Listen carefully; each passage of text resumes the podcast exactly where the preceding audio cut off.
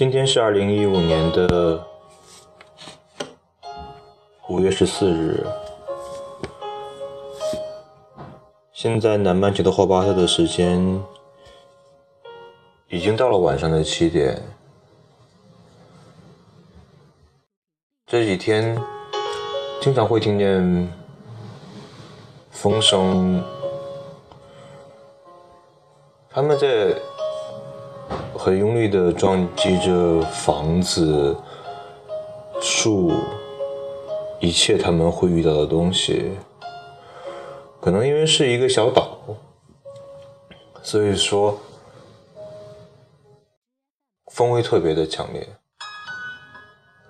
但是还好气温没有很低，即便是已经到了快入冬的时候。今天想要继续想。我是地坛的，我与地坛的剩下的部分，在上一部分，作者回忆了他与地坛，还有他与地坛和他的母亲。我们会看到一个盼望自己。儿子快点走出来，但是又知道自己不能成为自己儿子依靠的一个伟大的母亲。他希望儿子可以有一个属于他自己的出路。而在第三部分和第四部分，作者讲到了一些其他的人。现在我们开始吧。我与地坛三。如果以一天中的时间来对应四季，当然春天是早晨，夏天是中午，秋天是黄昏，冬天是夜晚。如果以乐器来对应四季，我想春天。应该是小号，夏天是定音鼓，秋天是大提琴，冬天是圆号和长笛。要是以这园子里的声响来对应四季呢？那么，春天是祭坛上空漂浮着的鸽子的哨声，夏天是冗长的蝉歌和杨树叶子哗啦啦的。对长歌的取笑。秋天是古殿展檐头的风铃响，冬天是啄木鸟随意而空旷的啄木声。以园中的景物对应四季，春天是一静时而苍白时而黑润的小路，时而明朗，时而阴晦的天上。摇曳着串串杨花。夏天是一条条耀眼而灼人的石凳，或阴凉而爬满了青苔的石阶。阶下有果皮，阶上有半张被做皱的报纸。秋天是一座铜青铜的大钟。在园子的西北角上，曾丢弃着一座很大的铜钟，铜钟与这园子一般年纪，浑身挂满绿锈，文字已不清晰。冬天是林中空地上几只羽毛蓬松的老麻雀。以心绪对应四季呢？春天是卧病的季节，否则人们不易发觉春天的残忍与渴望。夏天，情人们应该在这个季节里失恋，不然就似乎对不起爱情。秋天，是从外面买来一颗盆一颗盆花回家的时候，把花。搁在了阔别的家中并且开着窗户把阳光也放进屋里慢慢回忆慢慢整理一些发霉过的东西。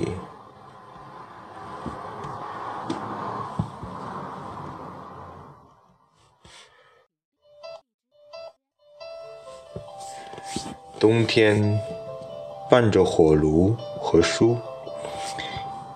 一遍遍坚定不死的决心，写一些并不发出的信，还可以用艺术的形式对应四季。这样，春天就是一幅画，夏天是一部长篇小说，秋天是一首短歌或诗，冬天是一群雕像。以梦呢？以梦对应四季呢？春天是树尖上的呼喊，夏天是呼喊中的细雨，秋天是细雨中的土地，冬天。是干净的土地上的一只孤零的烟斗，因为这园子，我常感恩于自己的命运。我甚至就能清楚地看见，一旦有一天我不得不长久的离开他，我会怎样想念他？我会怎样想念他，并且梦见他？我会怎样因为不敢想见他而梦？也梦不到他。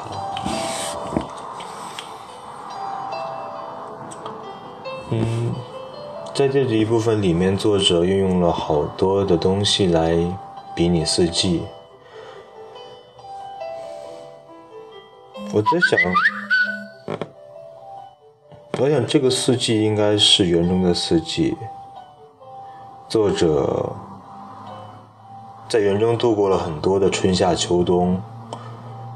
这些春夏秋冬，就像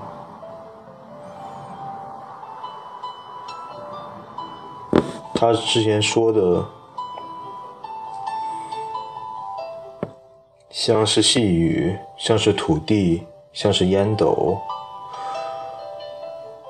变成了符号或者情节，深深的和记忆丢在一起。我特别认同作者最后一段说的那些，因为不敢想念，而不敢梦到，在这个时候，因为会长久的离开，所以与其思念，不如干脆连想都不要想到，会比较好一些。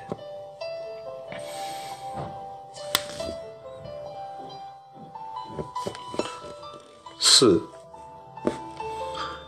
让我想想，十五年中坚持到这园子里来的人都是谁呢？好像只剩了我和一对老人。十五年前，这对老人还只能算是中年夫妇，我则货真价实还是个青年。他们总是在薄暮的时分来园中散步。我不大弄得清楚他们是从哪边的园门进来。一般来说，他们是绕时针、逆时针绕着这园子走。男人个子很高，肩宽腿长，走起路来目不斜视，胯以上直至脖颈挺直不动。他的妻子攀了他一条胳膊走。也不能使他的上身稍有松懈。女人个子虽矮，也不算漂亮。我无端地相信她必出身于家道中衰的名门富族。她攀在丈夫的胳膊上，像个娇弱的孩子。她向四周观望，四四周观望，四种含着恐惧。她轻声与夫丈夫谈话。见有人走近，就立刻怯怯地收住话头。我有时认为他们而想起冉阿让和科赛特，但这想法并不巩固。他们遗忘，既知是老夫老妻，两人的穿着都算得上考究，但由于时代的演进，他们的服饰又可以称为古朴了。他们和我一样，到这园子里来几乎是风雨无阻。不过，他们比我守时，我什么时间都可能来，他们则一定是在暮色初临的时候。刮风时，他们穿了米色风衣；下雨时，他们打了黑色的雨伞。夏天，他们的衬衫是白色的，裤子是黑色或者米色的。冬天，他们的呢子大衣又都是黑色的。想必。他们只喜欢这三种颜色。他们逆时针绕着园子一周，然后离去。他们走过我身旁时，只有男生、男人的脚步声，女人像是贴在高大的丈夫身上跟着漂移。我相信他们一定对我有印象，但是我们没有说过话。我们互相都没有想要接近的表示。十五年中，他们或许注意到了一个小伙子进入了中年，我则看着一对令人羡慕的中年情侣，不觉中成了老人。曾有一个爱唱歌的小伙子，他也是每天都到这园中来，来唱歌，唱了好多年，后来不见了。他的年纪与我相仿，他多半是早晨来唱半个小时，或整整唱一个上午。估计在另外的时间里，他还得上班。我们经常在祭坛东侧的小路上相遇。我知道他是到东南角的高墙下去唱歌。他一定猜得猜想我去东北角的树林里做什么。我找到我的地方，抽几口烟，便听见他谨慎地整理歌喉了。他反反复复地唱那么几首歌。文化革命没过去的时候，他唱“蓝蓝的天上白云飘，白云下面马儿跑”。我老也记不住这些歌的名字。文革后。他唱《货郎与小姐》中那首最为流传的咏叹调。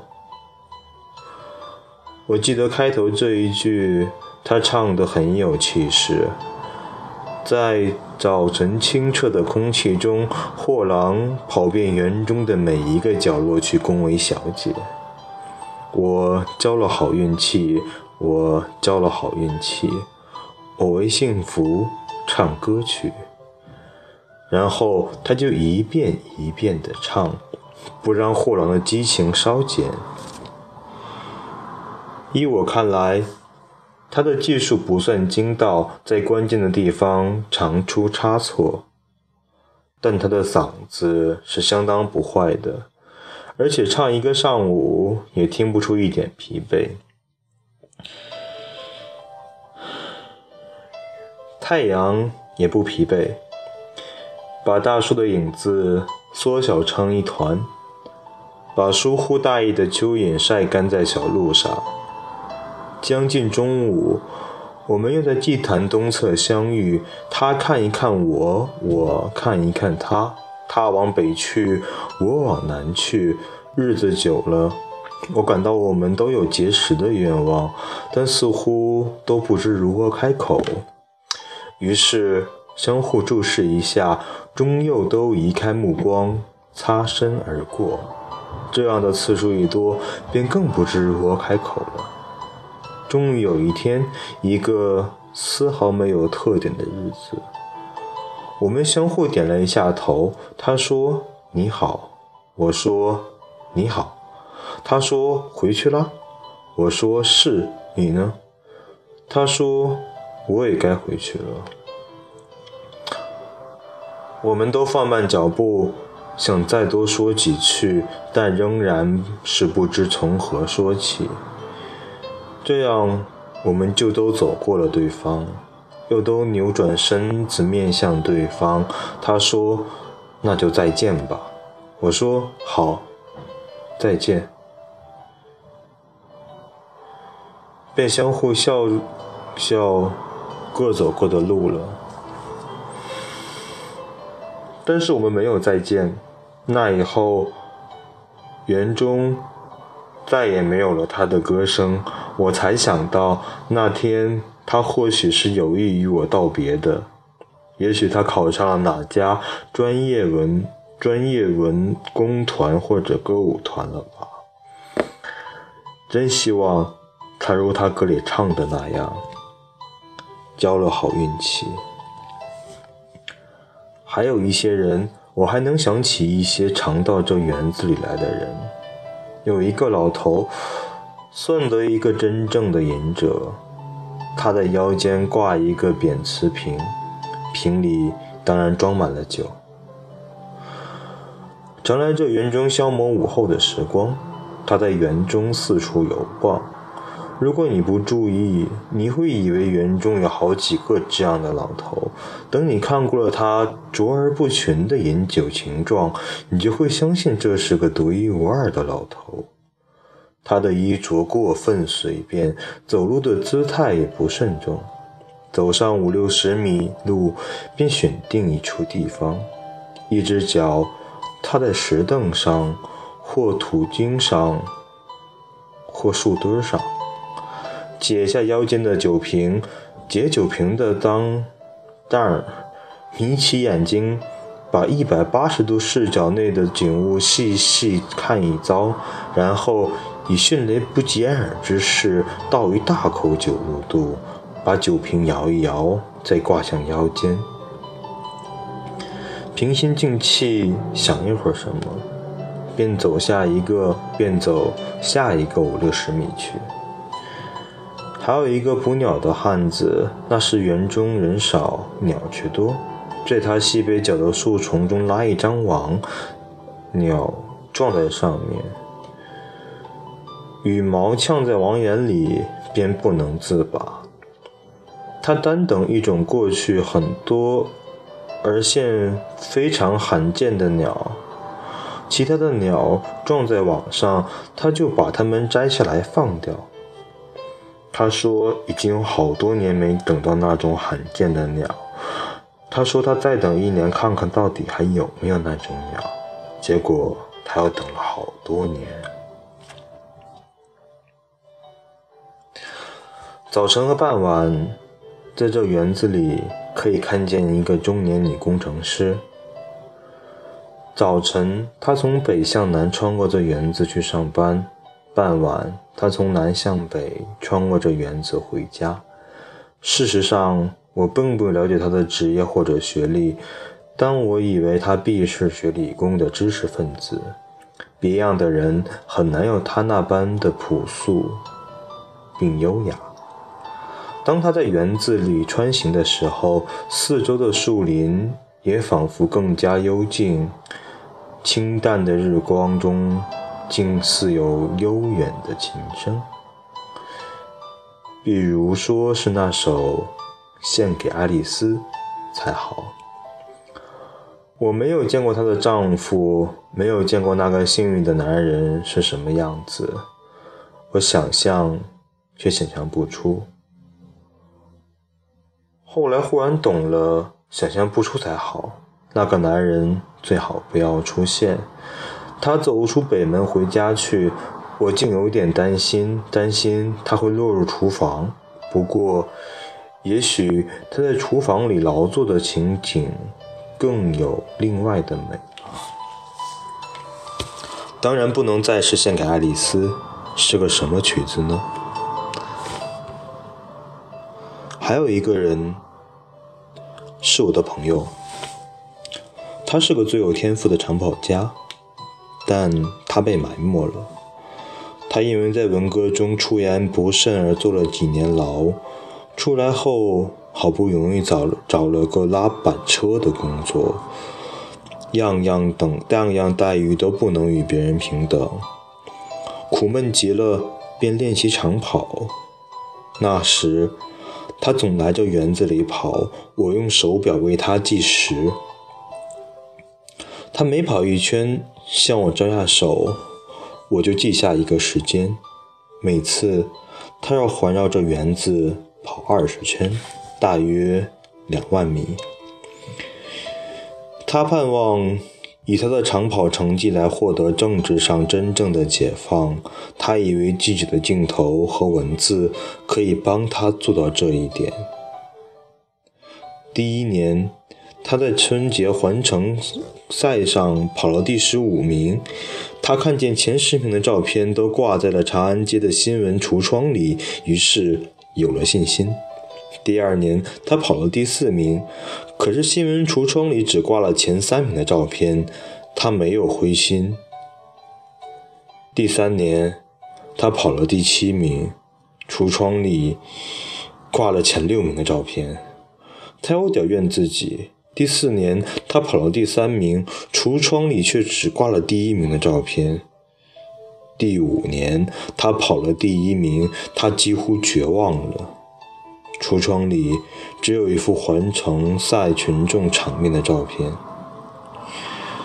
那些年，我们俩常一起在园子里待到天黑，开怀痛骂，骂完沉默着回家。分手时再相互叮嘱，先别去死，再试着活一活看。他已经不跑了，年纪太大了，跑不了那么快了。最后一次参加环城赛，他以三十八岁之龄又得了第一名，并破了纪录。有一位专业队的教练对他说：“我要是十年前发现就好了。”他苦笑了一下，什么也没说，只是在傍晚又来这园中找我，把这事儿平静地向我叙说一遍。不见他已有好几年，我和妻子和儿子，他和妻子和儿子住在很远的地方。这些人都不到园子里来了，园子里差不多换了一批新人。十五年前的旧人，就剩我和那对老夫老妻了。有那么一段时间，这老夫老妻中的一个也忽然不来，薄暮时分，为男人独自来散步，步态也明显迟缓了许多。我悬心了很久，怕是那女人出了什么事。幸好过了一个冬天，那女人又来了。两个人仍是逆时针绕着园子走，一长一短两个身影，恰似钟表的两只指针。女人的头发白了许多，但依旧攀着丈夫的胳膊，走得像个孩子。攀。这个字用的不恰当了，或许可以用搀吧。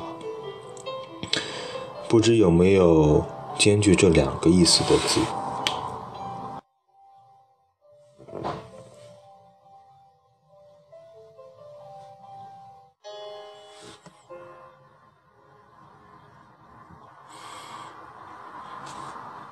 在第四段里面。作者写了一些他在园子中看到的人。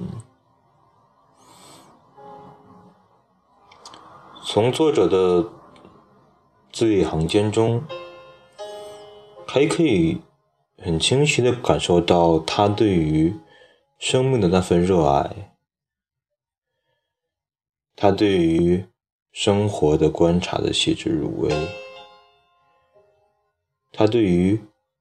在他生命中出现过的那些人，他在用一种怎样的平和和欣赏的心态在看待，而不是像一个残疾的少年，暴力的、灰暗的、沉重的去看待可能原本晴朗或者明媚的天。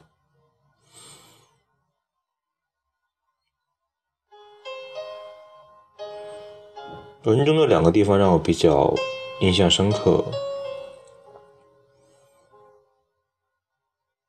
第一个是那对散步了十五年的夫妇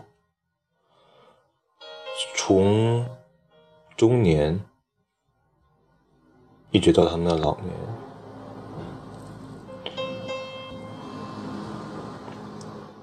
我想不起或者说我没有办法去想象十五年去坚持做一件事情的可能。可能在当时特殊年代，这种事情变得不是那么不寻常。但是我想，他们的出现，他们的存在，他们相互依偎那种感觉，应该给了作者很大的信心，但他会坚信生活中有这么好的东西存在着，可以让别人坚持走下去，也可以让他自己坚持下来。在最后一段提到，其中有一个人，一个冬天没有来，作者的心也是为他悬着。我想他们在十五年中，虽然可能没有做过，呃，文中没有写到与他们做过交流或者交谈，但是我想他们都应该习惯了彼此的存在。一个轮椅上的少年或者中年。会习惯在薄暮的时候看到一对夫妻来到这个园子中闲逛、散步，而一对喜欢在薄暮时分去地坛闲逛的夫妻，也会知道在每一天的晚上，他都会看见一个坐着轮椅的少年。他们可能在遇见的时候。会相视一笑，但是却并不交谈。但是我觉得那个时候一定是很温馨、很舒服的。另外一个事情就是那个恋歌少年临走前的道别。我在想，如果他们早一点。互相说说话，可能就是完全另外一种样子。一个没有很得志的喜欢唱歌的人，和一个在青年时突然间残疾了的人，他们两个应该有很多的共同话题可以聊。一样的。哦，应该是相仿的年纪。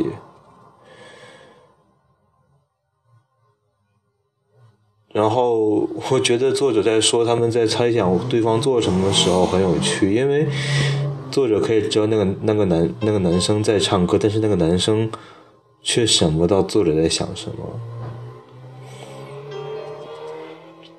所以整体来看，这一段还是蛮轻松的。